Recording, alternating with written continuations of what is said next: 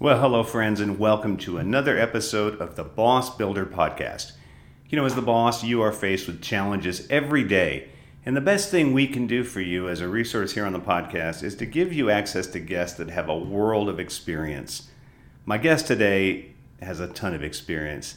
He's a friend that I met years ago. I've stayed in touch with him through social media and email, and it's taken a while, but I finally got him to get on the show with us. My friend's name is Harold Hall. Harold is a motivational speaker. He's the guy that says he got his degree from the University of Hard Knocks. And if you're in the role of the boss, that's the kind of person you need to give you information on how to succeed. Harold's going to talk to us today about how to be an informal leader. What does that look like? How do we do it? More importantly, how do we do it right? So let's quit talking about Harold. Let's talk to him. Sally, take it away. Welcome to the Boss Builder Podcast.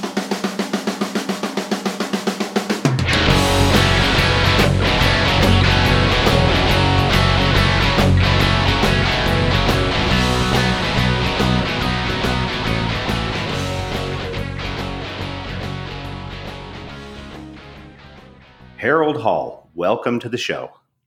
Mac, it's great to be here with you. Really appreciate this opportunity. I'm really glad we could do this too, Harold. So I've known you now for quite a while. I met you a long time ago when you were the uh, I don't know what you call the person in, in, the church that does the announcement. They don't call him the MC, um, the announcement guy. And so Harold gets up every Sunday in this amazing suit and he's treating this like it's a Miss America pageant. He's the MC. Just a great speaker and probably one of the nicest guys I know. But the reason I wanted to have you on the show, Harold, is that you've got a lot of experience. And our audience today, for many of them, they're in their first role as a supervisor, and no one's taken the time to show them. And so I want them to benefit from your years of experience. The topic is how to be a great informal leader. So before we dive into that, uh, take a moment, tell us about yourself, tell us about your journey, tell us how you got to where you are today. You know, I, I, always start that answering that question, Mac, with the fact that I'm an autodidact, and and, and that throws a lot of people off because invariably they, the question that I've been asked is, "Well, where, where did you go to college?" And uh, I didn't. Uh, there, in fact, is another way of learning things, and I've started out with my mother at a very early age, and that way is called reading. Yeah, that's that's a new education. Yeah, reading. Yeah, reading uh, is has always been my thing, as it were, to to coin vernacular. But that's where I started in doing, and I've had a, a oh man, I've done a lot of different things, right from what I call agricultural engineering, and that's you know, picking this and picking that and chopping that and working on farm environments in Georgia, where I come from, uh, to being an executive for a major insurance company in the U.S. I was its first executive that of color, shall we say, and, and everything in between. I was a soldier. Yep. Uh, and as a matter of fact, the military is what really gave me a jump start on my abilities because I didn't know coming out of Georgia, I thought I was restricted. And I learned in the Army that I'm not. Um, I'd been in the Army about three months when a sergeant decided that I was a leader.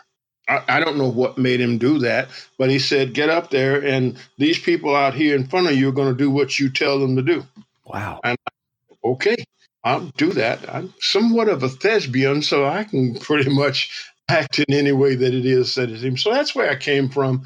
Um, military background in, in the agricultural world of plantations in Georgia, the insurance world, automobile insurance, the retail world in do it yourself hardware stores. Uh, you may remember Mac Hechinger's. Yes, yes. Yeah. Well, I was a, I was a, an assistant manager at two of their stores in the Washington area. Right, right. Uh, I got into the training world because the training manager said, Hey, you know, I think you'd make a great trainer. And I said, Okay, what do you want me to train? I not knowing that she wanted me to do it this coming Monday and it was Friday. I did it and I found out that that's where I live.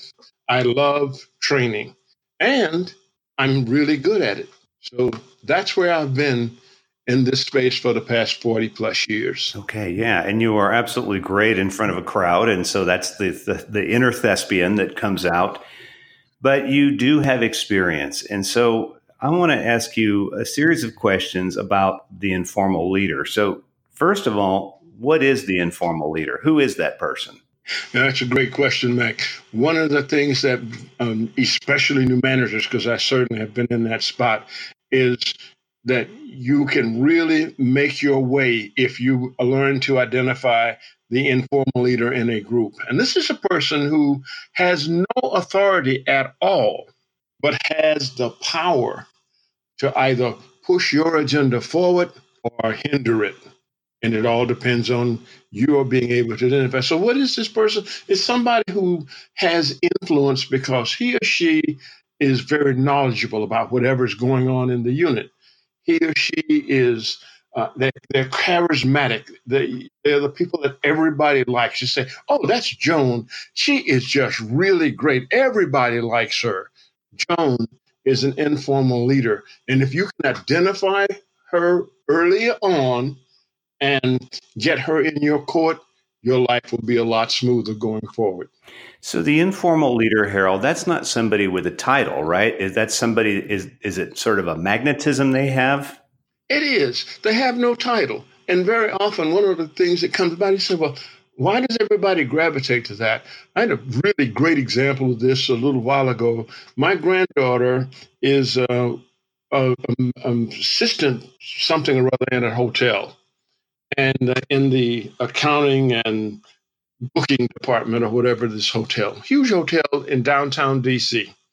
And she says that the housekeepers have a lady, Miss So and so, who's been at the hotel for 25 years and nothing gets done in housekeeping without her sake. And I said, Well, is she the housekeeping manager? No.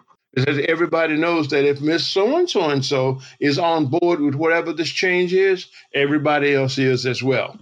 And the housekeeping manager who doesn't recognize that right off will never get her stuff done. Not very well until she recognizes who is not actually in charge, but who has the influence on all of the other housekeepers that are at that location. Wow. So there's an influence and so I guess the question is how, because the person who's listening to this podcast is probably struggling trying to get their agenda moved forward. So would these informal leaders be the negative naysayers or are they positive people? I, I guess I just need to know how we spot them. You know, th- that's that's exactly it because they can be in both camps.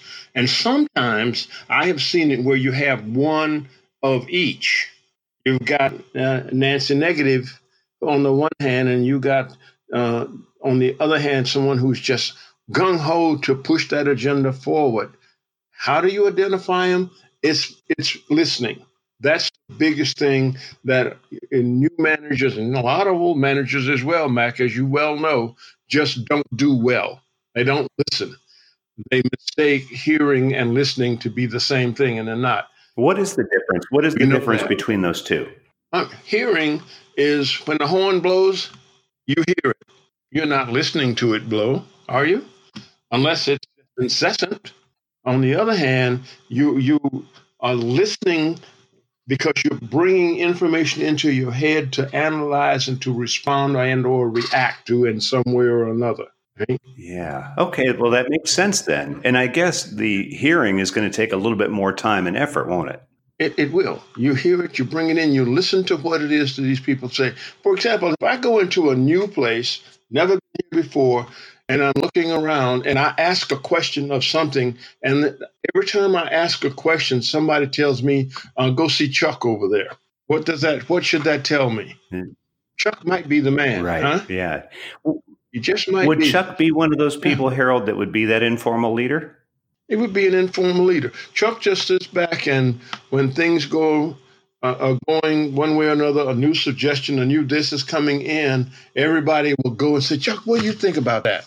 You think we ought to go along with this or what? This could even be in, in an instance where you have some sort of union that's in place. A lot of people think it's the union steward, but no, The union steward is an is a figurehead in there, and what actually happens for that group comes through that leader. Remember Miss Miss Miss So and So I mentioned earlier?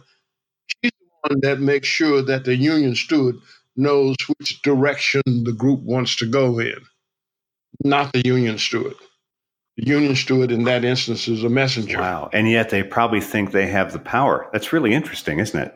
And and and they they have it and they think so, but they can't wield it as such. So let's go back to the power that the informal leaders have. What is their source of power? What's their secret? I don't know. I have always held that mostly it's charisma, it's knowledge of the job, it's a, a, a feel for people because everybody knows that if if I go to Miss So and So she's going to be empathetic. She has the experience to tell me which way to go with this problem that I'm having. She's always there. She knows. I've never gone to her with a question that she didn't have a useful answer for.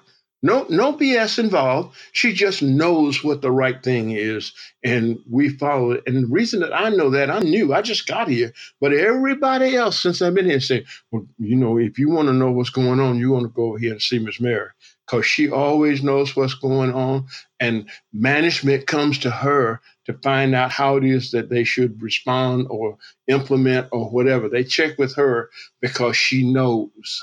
And that she knows part is very, very important. Not only does she have that knowledge, but she has that whole presence that says she doesn't flaunt it. She's just yeah un- under the and radar. And to the management people as she is to the people who reach out to her. So, so Harold, the people that are listening to this podcast, I'm going to go out on a limb and because I, I in my experience, the, what gets people promoted to this role is they show that they have technical expertise, and people tend to go to them, so they're the logical candidate. And of course, they get into the role. And if you're listening to this, you're probably nodding and saying, "Yeah, that sounds about right." And then suddenly, nobody feeds you anymore. Now you've run out of knowledge, and now you struggle a little bit. So, would a person that is the informal leader, do you think they know that they're the informal leader? You know, it's, it's hard to say. I think they do. They may not have a tag for it as such, but they know that, oh, you think he's going to implement that, but I, I don't think that's a good idea at all. And they won't go to the people and say, hey, we don't want to do this. They, that's not how they operate. They wait until the people come to them and then they impart that wisdom as it's perceived to say, no, this isn't the way we should go. It has some some merit in some instances, but it's not the way in its entirety we go. Well, how do you think we should do it? And when that informal leader shares that with the individuals, one or more of them will go back to the authority and say, well, you know, we were just thinking that, you know, it seems like a basically a good idea, but it would work better if. Now, the smart manager looks closely at that if that's what the smart manager does. Even given there's no way that we can do it that way because I know some things about this that you don't. That happens often, you know that, Mac. But you maintain that position with that informal leader to consider what she or he has said about this plan that you have. Maybe even call them in and say, gee, I don't know. I didn't check with you early on, but what, what do you think about this? Get it goes full circle. You see where the other subordinates came up with the response, and now you can address that with this way and say, "I can share these things with you about my plan." Um, and how does that affect your posture on it? Acknowledging that leader, that informal leader, can be a huge push in getting your agenda across because that person is going to stick the chest out and go back to the groups. And, you know, I looked at this a little more close and I think we might want to go this way. Just like that, it's done. Do you think, Harold, that the informal leaders want to be recognized as the informal leader? Sometimes. I think there are instances when you have an informal leader who takes that posture that, you know, I should be running this outfit. You've mm-hmm. seen it, right? And as such, they start to maneuver. And as soon as they start that, they tend to fall out of that informal leadership. They become some form of an aggressor, and their followers will tend to fall off. Not all of them, and it may be gradual because they're changed. That empathy that they've expected, that they've come to love and know about this person, goes away because ambition has kind of plastered over it. Well, I can almost imagine an informal leader saying something like this Well, I could have told you that was going to happen, but nobody asked me. That happens. And I think you would find that with the nervous Nelly or the negative Nelly kind of an informal leader whose idea is always no right off the bat, whatever it is. It's no, we can't do that. Even if they don't have all the information, they are those who are there. And unfortunately, you can have an entire unit that wholeheartedly subscribes to that way of thinking. And so your your negative Nelly is an informal leader that's leading in the opposite direction from the way management wants to go. Simply because sometimes, and you've seen those as well, negative people can be very strong in their attraction. Some people see that as strength. Right. It doesn't take any guff from anybody. Well, Harold, if I am a supervisor and I have identified the negative informal leader, it seems like it would be really hard to call them out. Is, do you have any suggestions on how you handle that? Because I'm sure somebody listening today is saying, "Yeah, I got a bunch of these people." In the Navy, we called them sea lawyers, right? They all figured they knew how to do something, and it, you probably had them in the Army too, I would guess. Oh yeah. yeah. But so, what would you recommend a supervisor do as they bring in this negative informal leader? I, the only thing that comes to my mind readily is that you have to f- figure some kind of way that is not. I don't know. Maybe it's, it's you need to discredit them in some way or another, but it can't be obvious that that's what your intent is simply because that could turn against you, as you can well imagine. Yeah. Oh, I would be. I mean, if you empower that negativity, it's just going to pop up even stronger. Even stronger, exactly. So maybe an approach would be to go to this person and say, you know, I've noticed that you have a great deal of influence and it has been helpful in a lot of instances, but sometimes it just seems like it's just a little off. What do you think? Where are you with this? Well, you know, I didn't I didn't know anybody recognized uh, that I have value, and that very often is the case. Oh, I recognize that you have value. It's just that very often I just thought that you were just always staunchly against any program that I was trying to get in place. Oh no, I think you've had some really great programs, but so maybe it's just that I, I I probably needed to be checking with you more often, just to just to bounce things off you because you do have some good ideas. Could that be it? And that, that yeah, that could be it. Very often, that's that recognition thing. I think right? you're right. Recognition and maybe a healthy respect that you know uh, my boss takes me serious. So Harold, let's flip that around. Then let's say that we have that positive informal leader that we rely on. How can a manager recognize that person? And then not only that, but be able to build them and maybe consider them for roles in, in, in a higher position, maybe? How do, how do they address the positive informal leader? Yeah, that's that's also a great question. One of the one of the things that uh, I have seen happen is kind of like the high producer. You're you're doing some sort of piecework, and you got a standard that says 300 of these things need to be done a week, and you got an employee who does six or 700 of them every week with wonderful quality. So your first thought is, I got to promote that guy, get him up there because he's really doing a good job, right? Wrong. Peter Principle comes into play in very many instances where we've taken somebody who is a great producer and now we're going to make them a supervisor. All the other people followed and worked with them, and now they're going to make them a supervisor or put them in some other formal authority filled position and expect them to do super things. But we don't all handle authority well. And very often that's what happens when you have an informal leader and they step up when now the people that are their friends, so to speak, in the job, we've known you forever, and now you are a manager and you're telling me what to do. Now, you are responsible for my evaluation. You can affect my pay you have moved to the other side. You're on the dark side now, and we no longer follow you. And that's when another informal leader will pop up from somewhere. Wow. Well, I guess if you're listening to this podcast, I'm sure some of you are thinking, "Man, that's what that that's me." I was really great technically, and someone thought I'd be a great supervisor, and I was so excited. And now I realize number one, I'm not comfortable. Number two, I don't really know what I'm doing. Number three, nobody seems to like me anymore. I'm in a bad spot. So I think it's time to own your own development and and build on it. You're aware of it now.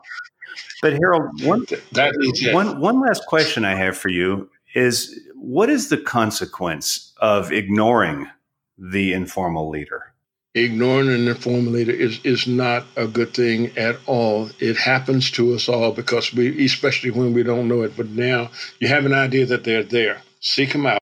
Because if you don't, you're always trying to push a heavy ball uphill, trying to get your agenda going forward it's always a struggle uphill because there's somebody who is that you don't realize you need to be supporting what your activities are. You don't know they're there, but they are not necessarily pulling it back on purpose. It's just that they don't see that agenda. It's not theirs. They're not a part of it. No, why should you report it? The people that are their friends and their followers, as it were, they're looking to their informal leader to tell them what's going on with their leader. And this is especially compounded if you are a leader who believes that you don't have a responsibility to be in communication with your subordinates. Well, Harold, it's amazing. And, and in the, the lead into the podcast, I made the comment that you attended the College of Hard Knocks. But, yes. but you have got so much wisdom. And I really am grateful that you could be on the show with me today. If you are listening to this, Harold is a guy that he's he's not got a website. He's he's not got a uh, I don't know if you got Facebook or any of that stuff, but you, you need to find you need to find a Harold Hall and and you need to treat him like Master Yoda because Harold, you've probably forgotten more about being a great supervisor than I even know and and just the the little bit you were able to share today about informal leadership that's gold. That really is. So harold thank you again for agreeing to take time out of your schedule. You travel probably as much as i do which is um, which is a lot so i'm sure you're winding down for the holiday but thank you so much for sharing your wisdom with us today. It's been a great pleasure to be here with you mac. I trust and and, and I'm actually prayerful that this someone finds some value and what I've said. And, and yeah, drop me a note, ask a question. I'd be happy to entertain it. Might not come back straight away because I got about 437 things on my plate. Right, I'll get back to you. And again, Mac, it was really, really, really great to speak with you again. Well, thanks for tuning in to another episode of the Boss Builder Podcast, the podcast for those of you who are new to supervision, those of you in the role and struggling, and even those of you who are thinking about one day making the important transition to management. This podcast is just one resource we have. If you check out our website at greatbosstools.com, you can view some other resources we have there. We'd love to have you as part of our courses. If you're listening to this podcast on any podcast app, we'd also appreciate you taking a few moments to give us a review. Positive, of course, it really helps us out. So, with that, take care and get out there and make it your goal to be the absolute best boss ever.